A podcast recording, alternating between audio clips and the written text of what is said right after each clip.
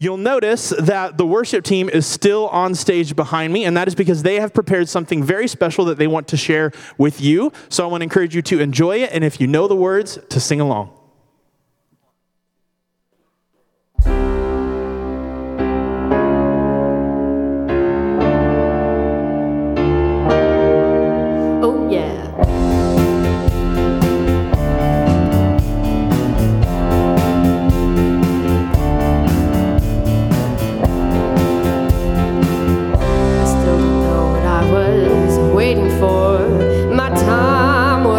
Running wild, a million dead in the streets, and every time I thought I got it made, it seems the taste was not so sweet. So I turned myself to face me, but I never caught a glimpse of how the others must see the faker. I'm much too fast to take that task to change it. Changes. Don't wanna be a richer man. Changes. Changes. Changes. I'm gonna have to be a different man. Time may change me, but I can't trace time.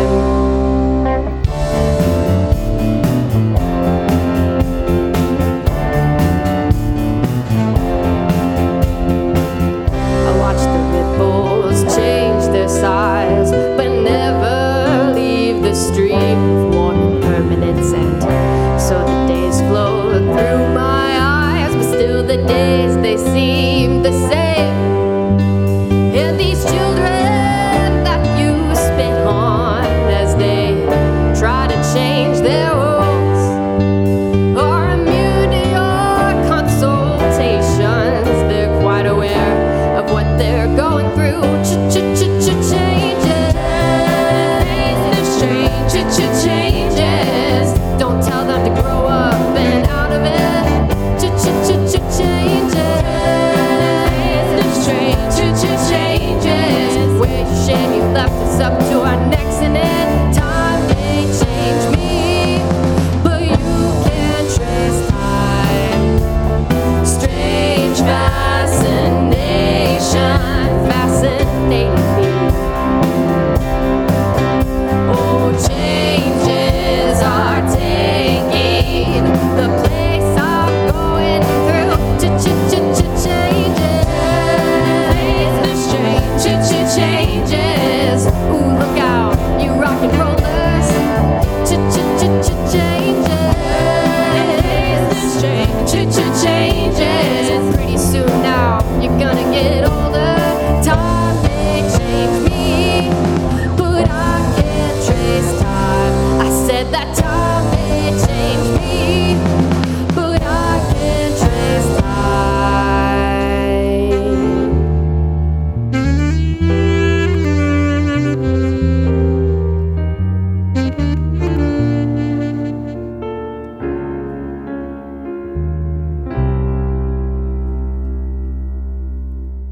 I would say it's relative, relatively new. Like our our our. tithing experience and journey is, I would say, within the last twelve years. My parents, um, I don't think they ever tithed. I mean, I remember Dad sticking his hand in his pocket and maybe taking out a twenty or whatever, and he would hand it to one of us girls and we could put it in the basket, and that was always a big deal. I don't remember ever seeing my parents give, but I, I believe we had received a message, um, and then she was a big catalyst to push. To say, hey, we need to, we need to step up.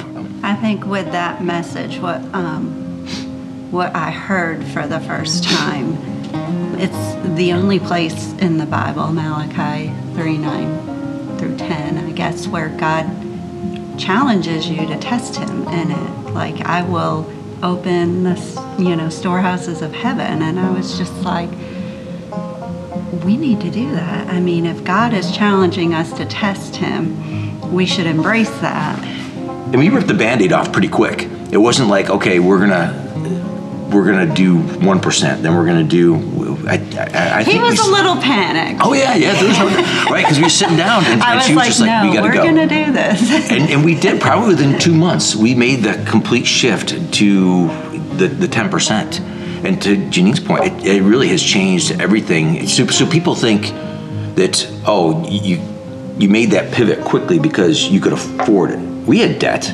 We, I mean, we had overextended. I mean, I go back and, you know, look at that, and um, yeah, we were um, overextended and not doing the right things. You're but, living paycheck to paycheck, pretty yeah. much, just like I think a lot of people do. It. I mean, you, you know, we were always living slightly above our means, you know, and making it, but it wasn't ever comfortable. No. We were all, there was always that stress. Um, around finances, yeah. I would say. But in that, he's he's given us opportunity that we never would have gotten to have if we hadn't built that discipline of tithing.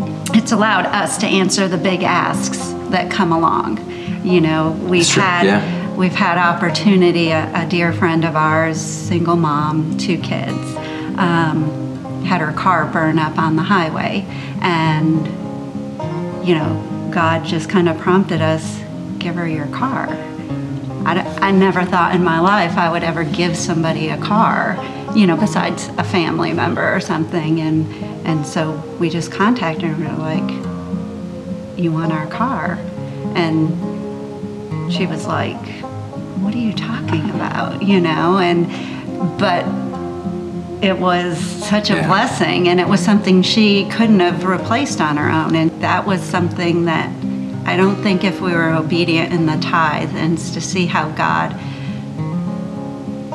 can work through that, like those big asks that come along, you just, they seem insurmountable. Like, well, how are we gonna do that? And He always shows you the way. And, and yeah. now it's like when those promptings come, we're like, okay. We don't know what that's going to look like or how that, but it is, it's joyful to be able to do it and, and trust yeah. that He's got it. You know, we don't have to worry about it. The transition to tithing and, and embracing that, that discipline, um, that, that's been, I would say, the, the, the game changer for our, you know, for, you know, for our family and for our, you know, for our life. Welcome to twenty twenty-three. Welcome to a church full of people sitting here going, really? Man, we just showed up for a message on giving. Is that what's going on? Listen, I, I wasn't raised in a Christian home, and I wasn't always raised in a church. I know what you're thinking. You're not fooling anybody. Man, but did you see the, the, the message in that? And believe it or not, the thing that I want to focus on has nothing to do with your money. I don't want to talk about your money. I want to talk about something that was in that that uh, that um, video right there. That that was that that's a testimony of somebody who came and embraced Jesus, walked with the Lord, and then came to a place where they heard something in the Scripture that they had not been confronted with before, and decided that something had to change. And now you're like, okay, now I get the David Bowie nineteen seventy-one song, right? It's like, oh, now I see where you're going, Pastor Joe. I get that. Listen, I want to talk to you about radical change today. We're going into twenty twenty-three, and I want to assure you of a couple of things. And, and and you can just write this down. You can you can tattoo this on your on your arm or on you know one of your children's forehead so that you always see it when you're yelling at them. But here's the deal. Here's the deal. If nothing changes, changes. then nothing ever changes. You say, well, duh. No, not duh. We live in a world of people that, that can say that out loud, but don't live that out loud. They're not willing for the change. They don't like the change. The change is uncomfortable. The thing that I want you to focus on in that video isn't that these people suddenly stopped and said, wait a minute, tithing is actually ten percent. That's what the word means. What I want you to focus on is when Kurt said, we didn't go about it a little bit at a time. We reached over and grabbed the Band-Aid and ripped it off. And then he went on to say, and it hurt. It hurt to do what God asks us to do. And it's that that I want to challenge you on going into twenty twenty-three. If there's not going to be radical change, then we need to talk for just a second, because that's what we're looking at. You know, I, I've been wanting to do this series for a long time. Just every once in a while I see a, a social media meme and, you know, some guy sitting at a desk in a park or something, and it says, you know, like, Aaron Rodgers is better than Tom Brady will ever be. There, I said it. You know, and it's like, you know, I want to do a, I want to do a, a Christian series. I want to do a sermon series called There, I Said It, that I get to do the exact same thing. And I was talking to somebody the other day, and I said, you know, the challenge is I don't want to be up here swinging a club at you. I am not interested in doing that. But I am interested in walking with Jesus to the degree that Kurt Mosier and his wife were walking with Jesus when they said, you know what, we saw something, and we had to rip that Band-Aid off and say, something has to change radically. So what would this sermon series look like? Why would it? Well, I've seen um, social media memes that's like, hey, R E O Speedwagon is better than Rush will ever be. There, I said it. Okay, for those of you that were, were you know, raised on music in the uh, seventies and eighties, there you go. I said it. Okay, let me just get a little super sensitive with some of you. And maybe this is going to mess with your, your musical theology, but I'm going to do it anyway because this is the truth. Taylor Swift has never been country. There, I said it. Okay? So stop pretending that she is. All right, here's another one. Simon and Garfunkel, greatest duo ever in the history of music. There, I said it. They just are. All right, and the last one I want to share with you, and uh, I don't know if this will make it my last sermon um, in this church, uh, but here it is, all right? Pumpkin spice is not a season. Fall, winter, spring, and summer. There, I said it, okay? That's it. But, but that's where it is. And so today I want to launch this sermon series with this right here. If you aren't experiencing radical change in your life, you aren't following Jesus. There, I said it. If you are not on a regular basis wrestling with the teachings of Jesus Christ from the Bible, listen to me, it doesn't matter what Pastor Joe says, doesn't matter what a pastor you grew up under, doesn't matter what your granny said. What I want to say is, you need to open up your Bible and say, if I'm a Christian, then I should be following the teachings of Jesus. And when the teachings of Jesus confront me, I should not be changing the teachings of Jesus. I should be changing radically my own personal lifestyle, my own personal understanding. And that's what we want to go into. In Matthew twenty-eight, Jesus said he, that we were to go and make disciples. He said that we were to teach people everything that, that he taught us. Okay, so teach them. We should love people. And then finally, he said, you should live ready to go home. So going home, that's the goal. This week already, I got to pray with a baby in a hospital whose insides are on the baby's outsides. Okay, it, it's devastating. Some of you know the situation. You've been praying about it. It's it's difficult, okay? Um, then a couple of days later, um, I was asked to do a, a funeral for somebody who lost somebody very near and dear to them. And so we're seeing that life continues to go on. But in all of these situations, my personal goal has been to focus on home. Going home. For you and I as Christian people, our goal is to go home, walk into the presence of Jesus Christ, and hear him say, well done, my good and faithful servant. We only hear well done if we're doing what he said, and that's going to be the challenge. So what do we mean by home? What is home? Well, I want to take you to Revelation chapter twenty-two. I'm going to read it out of this thing right here. It will always show up on the screen, but I want to share with you the scripture itself, and it says right here in chapter twenty-two, we're at the end of the book. We're at the end of the book, all right?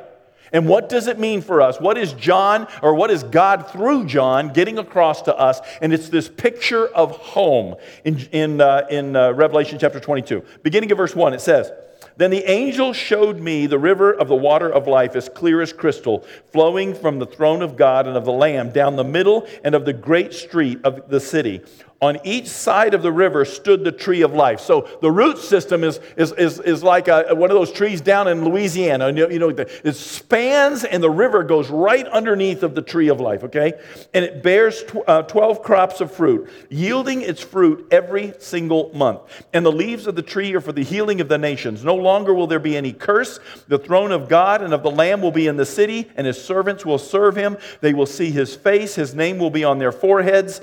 There will be no more more night. They will not need the light of a lamp nor the light of the sun, for the Lord God will give them light, and they will reign forever and ever. And the angel said to me, John is saying, the angel said to me, these words are trustworthy and true. The Lord, the God of the spirits of the prophets, sent his angels to show his servants the things that must take place. And then Jesus said, behold, I am coming soon.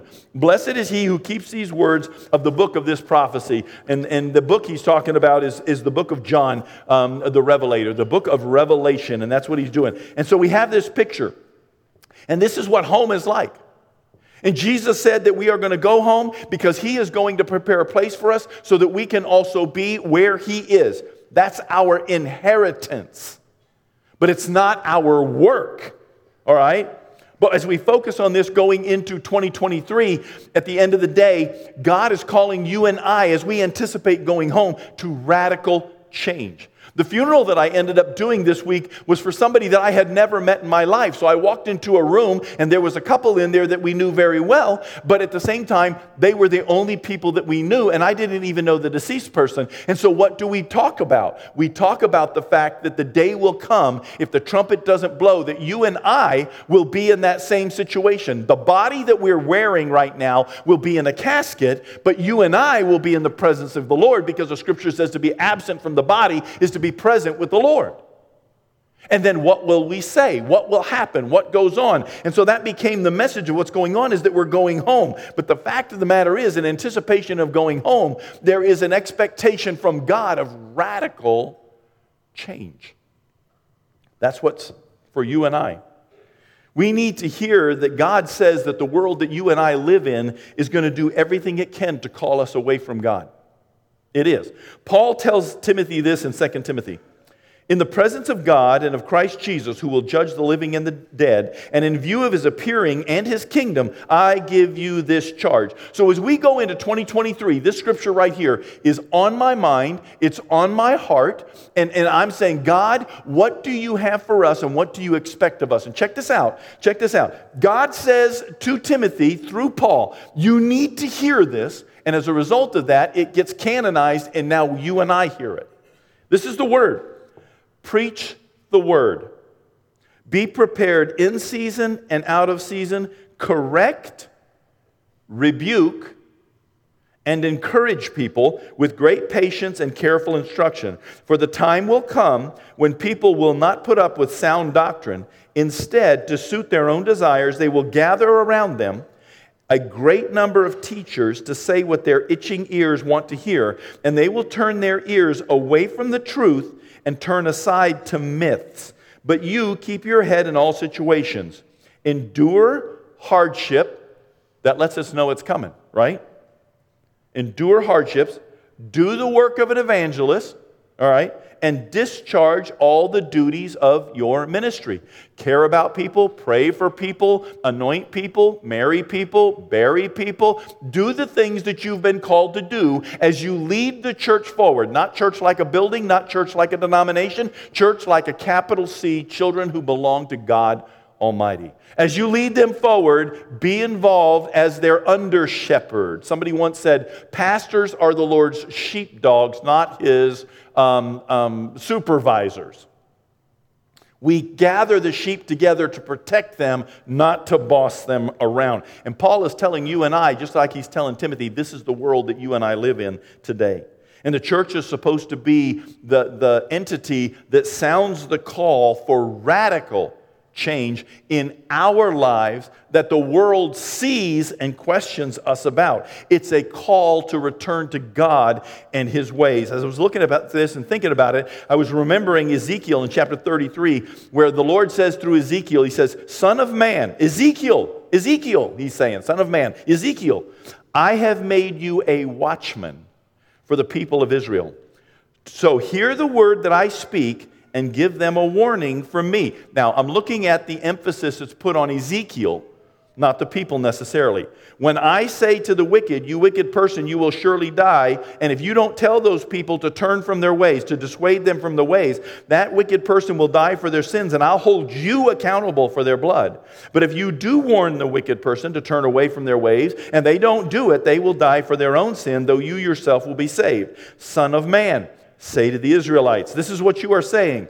Our offenses and sins weigh us down, and we're wasting away because of them. How can we live?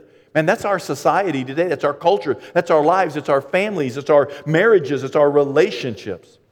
And God says, say to them, as surely as I live, declares the sovereign Lord, I take no pleasure in the death of the wicked, but rather that they turn from their ways and live. Turn. Turn from your evil ways. Why will you die, people of Israel? And in this situation, the children of Israel were getting caught up with pagan religion, religions around them because the pagan religions were fun. See, the problem with sin isn't always necessarily that it kills us. It is that it is enjoyable. If, if sin wasn't fun, we wouldn't do it. The problem is it's, it's like eating something that you know will kill you. You've got an allergic, an allergy to peanuts, and you're like, I know, but my tongue says peanuts are yummy. So you eat the peanuts anyway, and then you die, and then you say, God, why did you let me die when you meet him? And the Lord said, I told you not to eat peanuts. And, and we want to blame God for the things in our lives when we totally ignore God in our lives. And that's what he's saying here. And, and, and he's challenging um, Ezekiel, and he's saying, listen, I want lost people to be saved. I'm telling you right now, according to John three sixteen, for God so loved the world, God is not mad at this world. He's not fed up with it. He's not repulsed by it. He is not done with it. He is not a whole lot of things. He is trying to see people come to that radical understanding to come away from a sinful life, because God has so much more for us to embrace. And in doing so, the life that we live ends up being amazing. God wants to see people saved. The pastor of the church, the prophet of the community, is supposed to be challenging people about their sin, but we don't like that. But we'll talk about that in another message in this sermon series. But check this out. I believe that we're a lot like that check engine light in your car. If I was to raise my hand and say, how many of you got a check engine light that's on? I'm afraid that a lot of you would raise your hand and say, yeah, that little sucker came on a couple of weeks ago, you know, right before Christmas, but, you know, it's only yellow, so I'm not doing anything about it. Isn't that how we do? You know, it's like, it's only yellow, so it's not anything important. It's okay, just, just you know. I, one person said, you know, if you want that check engine light to go away, go to um, Ace Hardware and buy a roll of black electrical tape. And just stick it right over top of it on that little thing so that you can't see it. Because if you can't see it, it's not there, right? You know, and, and then you're good to go. Just keep on driving. It's okay. But but check this out. You know, the, the check engine light comes on because, you know, your vent for your gas tank, you know, chokes up. And, and a lot of times you'll go in and somebody will put a meter on it and they'll say, listen, uh, what you're going to notice is that your car's going to lose about one or two miles per gallon in your driving. But, you know, if you don't want to change that because it's like nine thousand dollars to have somebody, you know, do don't. But I would encourage you to go get it fixed. I, I really would, okay? And I know some guys in this room right now that would be happy to help you get that sucker fixed, all right? But what happens when, when that red light comes on? Because there are some lights in your car that don't go, you know, like pale, and then yellow, and then orange, and then red, you know, like that. Sometimes when your oil gets a little too low because you haven't changed it, I don't know, about twenty or thirty thousand miles, okay, you know, you got a car and your parents, you know, they taught you how to drive and you're driving the family car around. And they're like, this is going to be what you drive. And and then, you know, a little red light comes on. And you're like, oh, hmm, I must need to fill that up before it runs out. You know, I know somebody that that was their belief system. That oil light came on and it was red and they thought, oh, I must still have a couple of more miles to go before it happens. And they drove it, I don't know, for another couple of hundred miles. And then when they were stopped at a stop sign and the motor seized up and welded to itself, literally welded to itself, they're like, I don't know why the car won't go. And when her dad showed up, he says, well, what was going on? He said, well, you know, that little red light's been on for a little while. I think it's just out of something. And it's, it was. It was. It was out of oil. And it was terrible. I think the church, I think you and I are called to be those warning lights, those caution lights for the world. When the yellow light comes on, it means, hey, there's something there you need to look into. You need to be aware of it. Something's going on in your life. Don't blow past it. And if you need to go sit down with somebody and say, hey, I need to talk about this yellow light in my life. Um, you know, it's bothering me a little bit, but I don't like it. Nobody likes it. Nobody likes the yellow light. They wish it wasn't there, because when you go to trade your light, your car in, if all the little lights are on, you're not going to get anything for your car when it's time to get another one. You're not. So you want to keep it up and running. Same thing is true of your life. In your relationship to God, there are little flags that come up, little lights that come on. And we dare not just blow past them and ignore them and say, no, that's okay, I can do this. But I've come to believe that the church is supposed to be the check engine light for the world. And I mean in a healthy and, and, and, and careful way. It's a, it's a check engine light for the culture, so to speak. But there are entirely too many pastors that will not say what needs to be said because it's polarizing. It won't make them popular. Listen to me. I do not believe that a pastor should ever get up and start throwing rocks at people. I don't believe that at all. But I do believe that we're called to say, this is what the Bible says. The Bible says no about this. The Bible says yes about this. The Bible says don't do that. And when you start rationalizing why you should do that, and you start living in a hypothetical situation, man, that's the worst place in the world to get your theology from. What did Jesus say? What does the Bible say about what the Bible says? We live in a world today where the church can't talk about sin because somebody might be offended. Honestly, I'm, I'm just listing some things as I was studying for this and praying for this. We can't talk about sex in the church because somebody might be living in sin, or they might be embarrassed, or they might, I don't know. I mean, when was the last time you walked into church and the pastor got up and said, now we're going to talk about sex today? And you, people will say to me, sex doesn't belong in the church. Yes, it does. Sex was created by God, and God said it was good. And you're going to leave it to the culture of the world and then wonder why your children get distracted or, or get the wrong information or, or end up in real bad situations. It's because people keep saying the church shouldn't talk about that. If it's in the scripture, the church should be talking about it. There, I said it. We should be. We have to be. We can't talk about money because somebody's rationalizing their greed. It's like, nah, we can't do that. I'm trying to find a way where this, that, and the other thing. Listen, I'll talk to you all day long about your money. But let me tell you what Jesus said, okay? And you argue with Jesus. Don't argue with me. I'm not up here to tell you what Joe Wood says. Jesus specifically said this, and let me quote it to you. Use worldly wealth to make friends, so that when you don't have any wealth, they'll take you in. Now, all I want you to do is wrestle with that. At the point that you start rationalizing that, you're not following Jesus anymore. I will challenge you in that, okay? All right, here we go. Let's go on. Can't talk about forgiving people because I've been hurt too bad. Can't talk about hell because people want to pretend inside the church. There's a movement going on. We want to pretend that hell doesn't exist, or it means what we're living through right now. Th- that is not what Jesus said. Jesus was crystal clear on hell, okay? Uh, we can't talk about divorce because it's a little too common. We can't talk about sacrifice because nobody wants to do it. We can't talk about Jesus at all because too many people think that Jesus is not the only way. He's just a way. And we can't talk about Jesus being offensive because everybody wants to believe that all he does is love, love, love, love, love. And I'm, I'm just here to tell you, if you open up your Bible and were to read the red letters in your Bible, okay, just in the four, the four, what we refer to as the four Gospels, there's only one Gospel, but four counts, and you realize how people responded to Jesus when he got done preaching. They took him up on a hill, wanted to throw him off. They looked for a way to kill him. They became incensed. They um, became even more angry. Um, they gathered together and decided there's got to be a way that we can kill him. This is a guy that's not offending anybody.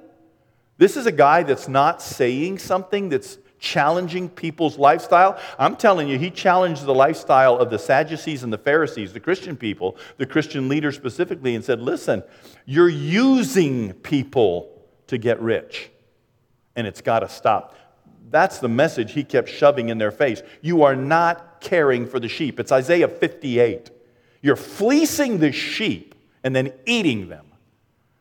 and it needs to stop. And that's that, that's just true. There it is. But what that ha- what happens then is all that's left for pastors is to be is to become self-help gurus in a world of people that need professional counseling to overcome their circumstances rather than to continue to wallow in their circumstances. Listen, I'm all about professional counseling because I see one as often as I need one, and I have seen one for years. I think it's the best thing that you can do. Some of you in here, I've hooked you up with my counselor, and you're seeing him. Smart people get help. That's what they do. They get help. It's, it's, it's a good thing. But at the end of the day, if the warning light doesn't come on in your relationship to Jesus, our lives will crash, and they'll burn. And that is not what God wants. Ezekiel, again, in chapter twenty-two, spoke and said, "The word of the Lord came to me and, and said, Son of man, say to the land, you're a land that has not been cleansed or rained on in the day of wrath. There is a conspiracy of her princes." If this is not the world you and I live in today, "there is a conspiracy of her princes within her like a roaring lion, tearing its prey. They devour people, they take treasures and precious things, and make many widows within her. Her priests do violence to my law and profane my holy things. They do not distinguish between holy and common. They teach that there's no difference between the unclean and the clean, and they shut their eyes to keeping of my Sabbath, so that I'm profaned among them. Her officials within her are like wolves tearing apart their prey. They shed blood, they kill people to make unjust gains. Her prophets say, this is what the sovereign Lord said, when the Lord has not spoken at all.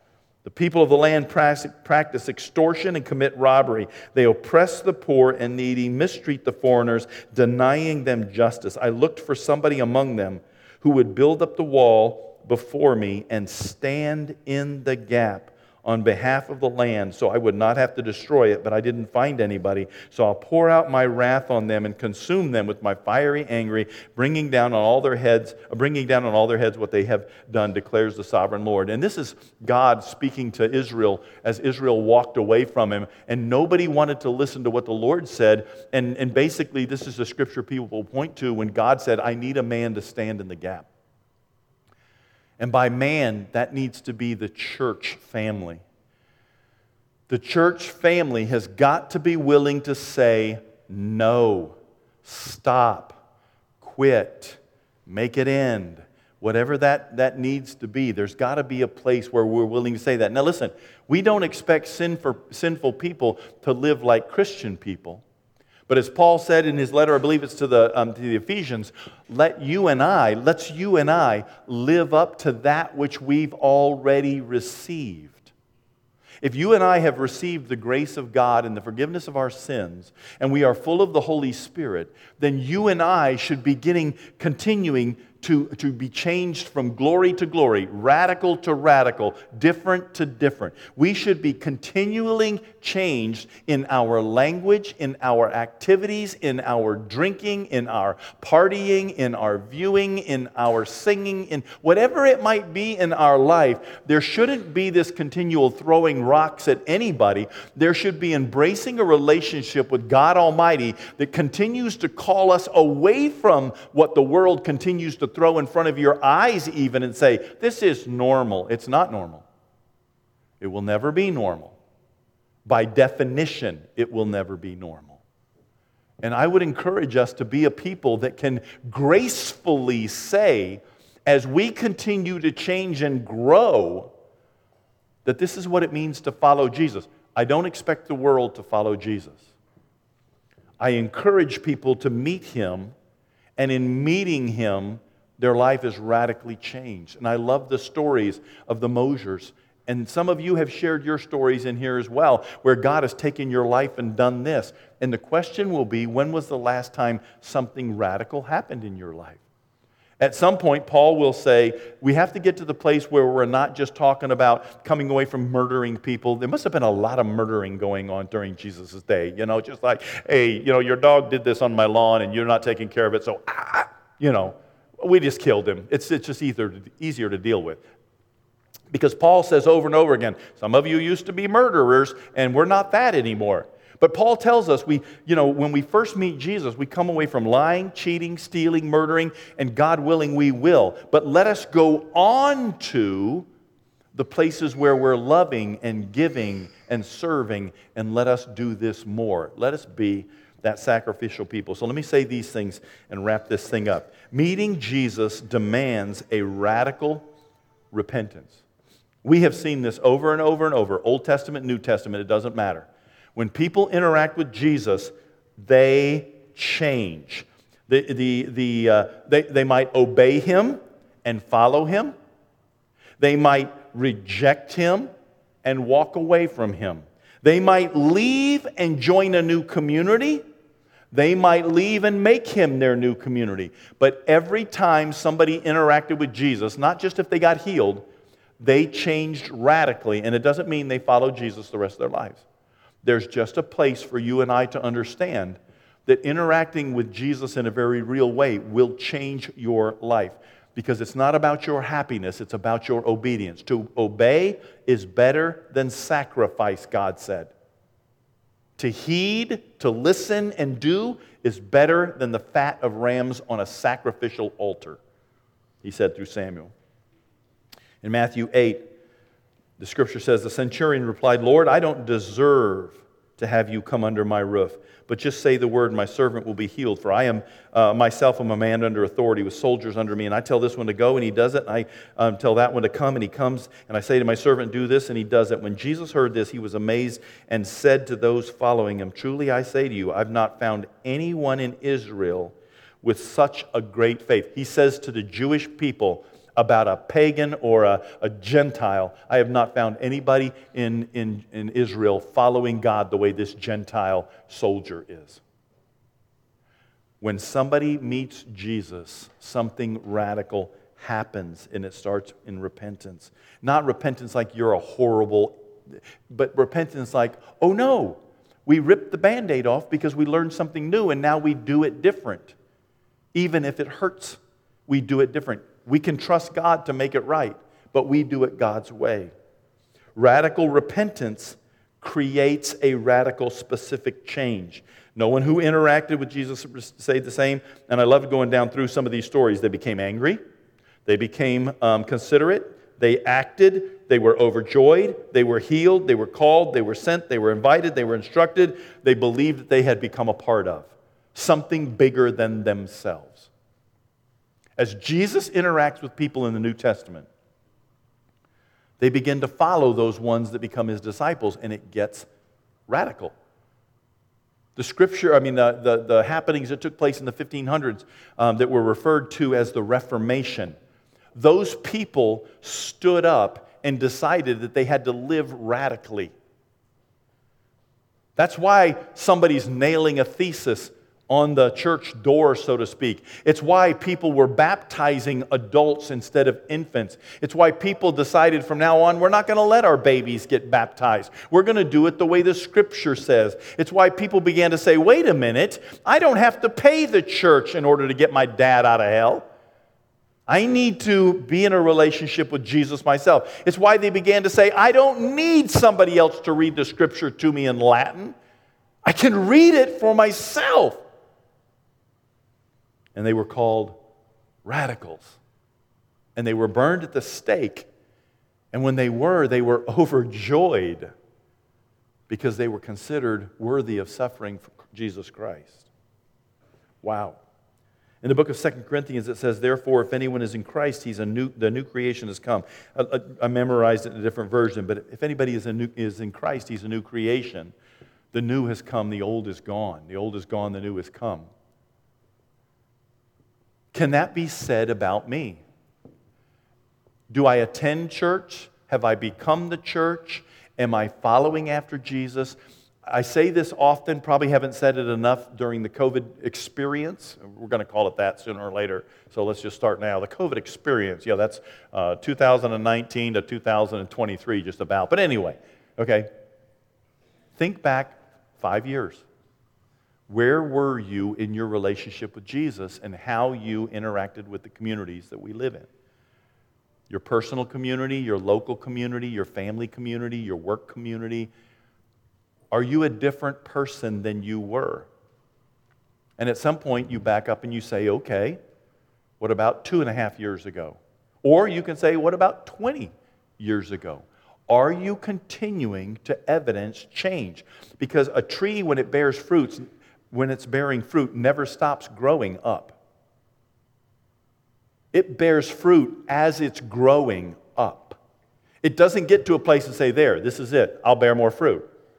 It keeps growing. The old falls off, the old fruit, the old branches break off, but it keeps producing new significant growth to the trunk of the tree. And that's us. Last thing I want to share with you is this. Radical change grows the church. It grows the church and changes the community.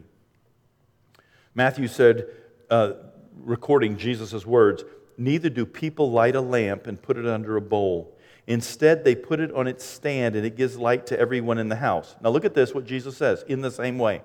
I had this discussion with somebody this past week. It was a great discussion. Um, here, here we go. "In the same way, let your light shine before others, that they may see your good deeds and glorify your Father in heaven." Just verse sixteen suggests a radical change in your personal life.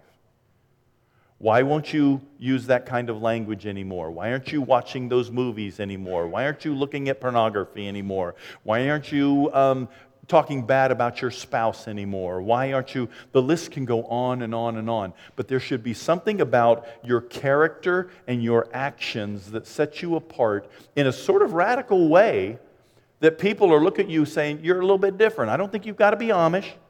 I don't think you've got to be weird. But I think there's a place that people should look at us and say, hey, but, but you're not what we normally think of when we think of Christians. You're different. You're enjoying your life. You're pressing on. You're making sacrifice. You're reaching out. You're loving people different than you. You're standing up for what's right, and you're not backing down, even if it costs you friends and family. Because it was Jesus that said, I've come to set a mother, I mean, a, a, a, yeah, a mother against her daughter, and a mother-in-law against her daughter-in-law, a father against his son, and a father-in-law against his father, or son-in-law. That's pretty radical.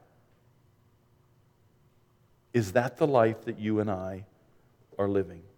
Let your good deeds shine so that people can see them and glorify God, especially when they um, ask you about it. Jesus said this in a time when people were selling things and bringing the money to church, meeting together daily to have prayer times. They were feeding people every single day at the church. Radical changes were taking people, uh, taking place in people's lives. As a result, people were coming to know Jesus. People were getting healed back in the uh, early days of the church. The church was growing, and people couldn't stop talking about Jesus in their life. Jesus didn't come to serve us. They understood. We surrender to God so we can serve Him. And if He wants me to go to Eastern Asia, then I'll go. If He wants me to go to um, um, um, Europe to spread the gospel, I'll go. Because if I say no, He's not my Lord. And if I say yes, then I live in surrender. In Acts four, it says, the priests and the captains of the temple guard and the Sadducees came up to Peter and John while they were speaking to the people, and they were greatly disturbed because the apostles were teaching the people, proclaiming in Jesus the resurrection of the dead. So they seized Peter and John, and because it was evening, they put them in jail till the next day. But many who heard the message believed, so the number of men who believed grew to be about five thousand. You might say, you know, I don't believe in this whole mega church movement. The mega church movement started when Peter stood up and preached his first message, and three thousand people got saved. What's your number for mega church? three thousand one? People are going to hell. And if you and I don't live radically changed, if we don't live radically changed lives, different from the culture around us, who's going to tell these people that there's hope? If we tell them that there's hope and they blow it off, there's no blood on our hands.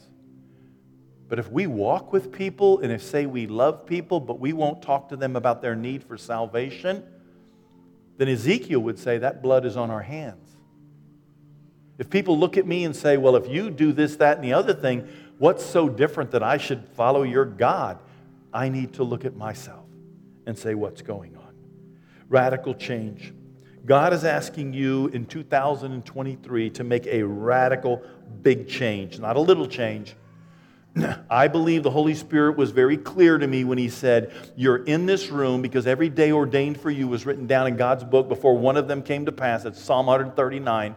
David said it. And you're here because God needs you to hear that He is asking you to make a radical change, a radical give yourself up, a radical different understanding of following Jesus, a radical step. But we won't make it because it scares us.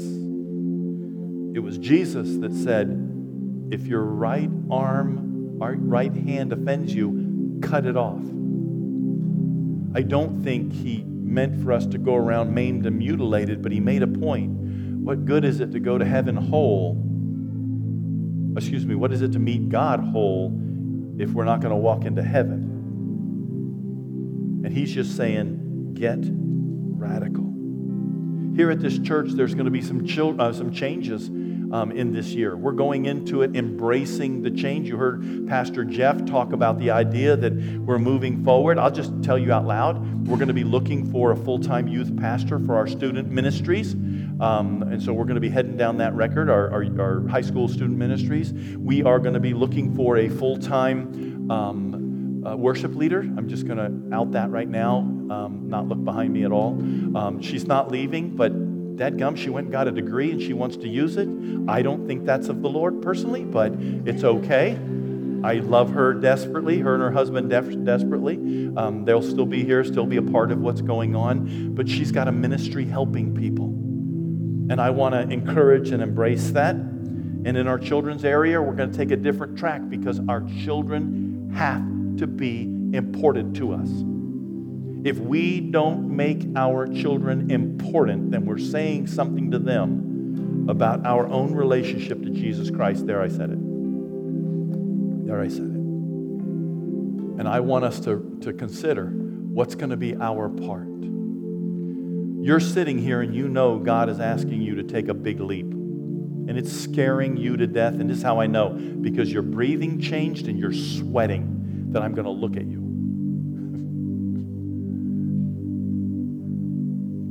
People are up here to pray for you as you wrestle with that. But never, this is this is horrible grammar, but I want to do this on purpose. Never don't deal with it. Always deal with it. Always be willing to wrestle. Always be willing to grow. Always be willing to change. Always be willing to say, yes, Lord. We're going to go into this closing song. And these people are up here just to pray over whatever you're facing going into twenty twenty-three. And I want to encourage you in that. While we're singing this song, just feel free to come up here and let them pray for you. Let's pray. Father, who is God in heaven, we thank you for Jesus Christ and the blood that cleanses us from all unrighteousness, saves us from our sin, and makes us members of the family, God. We thank you for what it means to receive this free gift of grace that doesn't come with works so that anybody can boast, Lord, but it is a free gift from God, but it requires us to embrace it. Thank you that all of my sins are paid for on that cross, yesterday, today, and tomorrow. And help me to live a life that brings glory and honor to you. Help me to change, Lord, and to understand what you're asking of me. As we bow our heads, God, I ask your forgiveness for my sins, for the sins of this congregation. Let your Spirit fall upon us today. If you should tarry, send us out, Lord. And let us be obedient to what you're calling us to. In Jesus' holy name, amen. Why don't we come to our feet as we go into this song? If you would like prayer for something, we would like to pray with you.